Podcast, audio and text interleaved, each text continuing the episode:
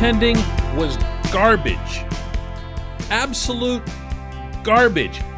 And if I was doing this right, that would be the beginning and the ending of this episode of Daily Shot of Penguins. As it is, something tells me I wouldn't get away with that. Good morning to you. Good Thursday morning. I'm Dan Kovacevic of DK Pittsburgh Sports. And the Penguins are done. They're out. Defeated here last night in Uniondale, New York, by the Islanders by a 5 to 3 count. Out in the series by a 4 to 2 count. And really, they never had a chance. Nothing that they would have done would have mattered. Because Tristan Jarry was that bad. See, I can say things like that. Hockey players can't say things like that. Hockey coaches can't say things like that because it's completely counter to the culture. And I guess I get that. I respect that, except that, look, in this case, it really needs to be spoken. Because there's a lot about this franchise's future, short term and long term, that could be affected by this series. And if we aren't comfortable saying that the goaltending was absolute garbage, and if the Penguins, infinitely more importantly, on the inside, aren't comfortable acknowledging that, recognizing that, they might do some pretty stupid things this offseason. They just might. I, how anyone can watch this series and see the disparity in play, the general disparity between one team's set of 18 skaters and the other team's set of 18 skaters and start talking about all kinds of different variables and this and that and Barry Trotz, uh, brilliant coach. Yeah, Barry Trotz that conceded with his magical system 83 shot attempts to the Penguins in game 5. Yeah, he was a real wizard out there. The core is too old. The core played fine at times the core really rose above. That's kind of how a playoff series goes. The wingers didn't deliver. No, some of them didn't. They were too small. Yeah, they kind of were a little bit. But none of those factors is why the team lost. It just isn't. They lost, the Penguins did, because Jarry couldn't stop a puck. Because Jarry couldn't hold a lead for more than a minute, two minutes, three minutes tops. He buckled. He fell apart. It's unlike anything we've seen in Pittsburgh since when that happened with Marc Andre Fleury a few years ago, maybe not coincidentally, right here in this same building. This was awful. This was awful. It was about one player. It just was. Sullivan very predictably wanted nothing to do with the goaltender conversation. First time it came up, this was his answer. I'm not going to discuss the discussions we have as a coaching staff and the decisions we make at any position. Second time it came up, this was his answer listen, you, you, you win games as a group or you win games as a team, you lose games as a team. It's not any one position, it's not any one person's fault. Everybody's doing their best to try to to try to be part of the solution. And you know, it, there's there's a number of things that go on throughout the course of games. We could all be better. We all have to find ways to to have success through this. We got to support one another through the process, and that's how we look at it. Finally, the third time it was broached, he at least used some nouns and verbs. Well, like I said, there's uh, there's such a fine line between winning and losing, and and you know for for a lot of this series, we really liked uh, our overall team game. You know, we we thought we were trying to play to our strengths. We were we were playing to our identity. Uh, we were trying to dictate the terms out there. You know, we're playing against a really good opponent as well, and so uh, there, there's a fine line between winning and losing. And it didn't go our way this series. We'll take a look at it uh, and and reflect on this and and see what we can take out of it. It's a difficult question to answer when it's so raw and you know we're 20 minutes removed. So I'm not sure I can give you a an answer that that will satisfy you. I, I don't have one for you right now, other than um, you know how how disappointed I am because I know how hard this this group of players works. He just wasn't going to go there. There was no chance that he was going to criticize his goaltender. And for that matter, he wasn't going to explain why he never pulled Jarry in favor of Maxime Lagacé. And I, don't know that he needed to.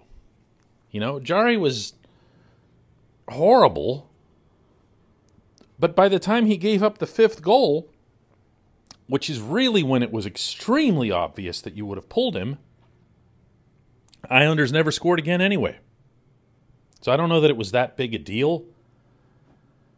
But even there, he couldn't address that. What were the coaches talking about? Oh, uh, coaches, I never talk about. Yes, he does. He talks all the time about what his coaches' decisions are and what their conversations are. All the time. Why wouldn't he in this case? Because it was the goaltender. Fine, whatever. What they say to us doesn't matter. What they say on the inside is what matters. They need to understand, the Penguins do, that this goaltender, who is not new, he's not some rookie, he's not some kid, he's been in the system for a lot of years. The organization has put a lot of time, effort, money, everything into him going back to when he was a second round pick from Edmonton of the WHL. And what he's done is he's occasionally rewarded them, but more often than not, frustrated them. With maddeningly inconsistent play, with bizarre decisions, uh, times where he would just space out and do things that made no sense. And then after he would do them, he'd have like no reaction to doing them. And not that I expected him to, you know, fall on his sword for the gaffe in game five, but, you know, maybe, maybe I kind of did. Maybe he needed to be the one to step up and say, hey, listen, this was on me. I just let down all these guys. I have no idea what I was thinking. I had a guy to my left, I had a guy to my right, I had three Islanders up the middle. I threw it up the middle. That was pretty dumb on my part. I'll try to be better in the next game. After this one, hey, all my teammates kept doing was getting me the lead. All they did was battle, and then by the third period, dominate, dominate, dominate. And all I kept doing was giving up goals. That's on me. Put it on me. I'll be better next year. You know what we got instead after this game last night? No sign of him. No sign of him. And it'll be the last time, by the way, that he'll be able to use the COVID protocol to be hiding from reporters. Any other situation, the losing goaltender in an elimination game is facing cameras and microphones. If you want to try to figure out what went wrong here, don't try too hard. Don't try too hard. There doesn't always have to be some dramatic, additional, alternate narrative attached to everything. The goaltending was garbage absolute garbage. And that's it. And that's it. That's really it. When we come back, just one question.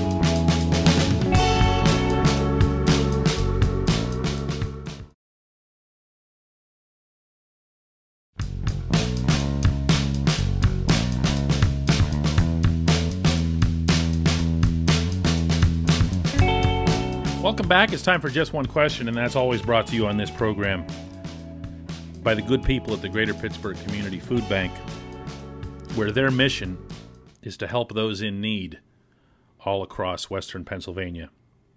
They need your help to achieve that.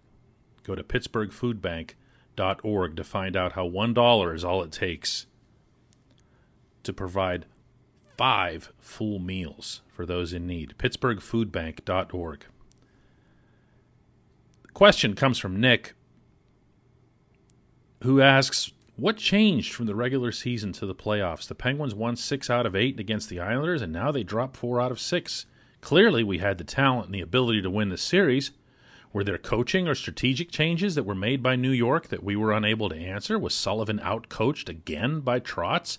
Or is it just as simple as Jarry being unable to perform consistently? Sorry for all the questions, just searching for a rationale and some consolation. Well, you're not going to have consolation, Nick. This core isn't getting younger. They're playing really well they had for the most part, if you can set aside Gino's early, uh, really, really slow start to the season. All three of them contributed. But that won't last forever. And as Sid said himself here last night, it's frustrating to them to lose out on what they felt was a really good chance. Sid said we felt this team was ready to make a run. And that's what makes this so disappointing. So there's there's no consolation, Nick. But as I said in the opening segment, there's also no alternate thing here. There just isn't. Yes, other other events occurred in the series. Sid was really tough on himself over being on the ice for three of New York's goals, two of which he lost his man and was responsible for the Islanders having the scoring chance that resulted. And that's fine, that's fair. He can do that. They all can do that. Everybody can look in the mirror and say, I could have done something a little bit different. But when you look at the cumulative effect, when you look at the cumulative impact, what you have, what you have in front of you is that the goaltending was garbage because the Penguins dominated every single facet of everything else in the series. Sullivan went so far as to say that he felt that the Penguins were the better team in five of the six games. And he's right. There was one game where they didn't have it. They just flat out didn't have it. And that was game four up here. I wrote it at the time. They talked about it openly. Everybody has an off day, off game. That was the afternoon game, whatever. But they were the better team, the visibly, demonstrably, statistically supported better team in five of the six games. What was the difference? Jarry lost three of those games. You don't have to win every playoff game as a goaltender, but you're expected to win your share. Where this really crosses over into something else is when the goaltender is outright losing those games. By one advanced metric, Jarry's playoff performance these six total games was the worst playoff round by any goaltender in the National Hockey League since 2014.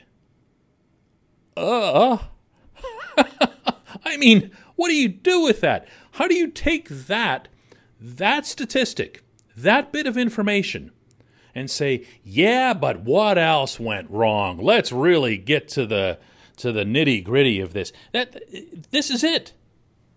This is it. Look, I'm a hockey lifer, and I really cringe. It's my first reaction when somebody points to goaltending first. Not because of the culture thing or whatever, but usually it's incorrect. Usually it's lazy. Goaltender's supposed to stop everything. No, they're not actually. But that's all this series was about. On both ends. The Islanders got better goaltending than anyone could have expected from Ilya Sorokin, a rookie. And the Penguins got garbage. Absolute garbage from Jarry. I appreciate the question, Nick. I appreciate everybody listening to Daily Shot of Penguins all season long. I can promise you it's not going anywhere. Uh, we will continue to talk Penguins hockey every weekday, all year long. That's just kind of how I roll. I don't believe in seasons and off seasons and that sort of thing. And I hope you'll stick with me. And I appreciate those of you who have found this podcast, and even more to those who've passed the word along to others. Until tomorrow.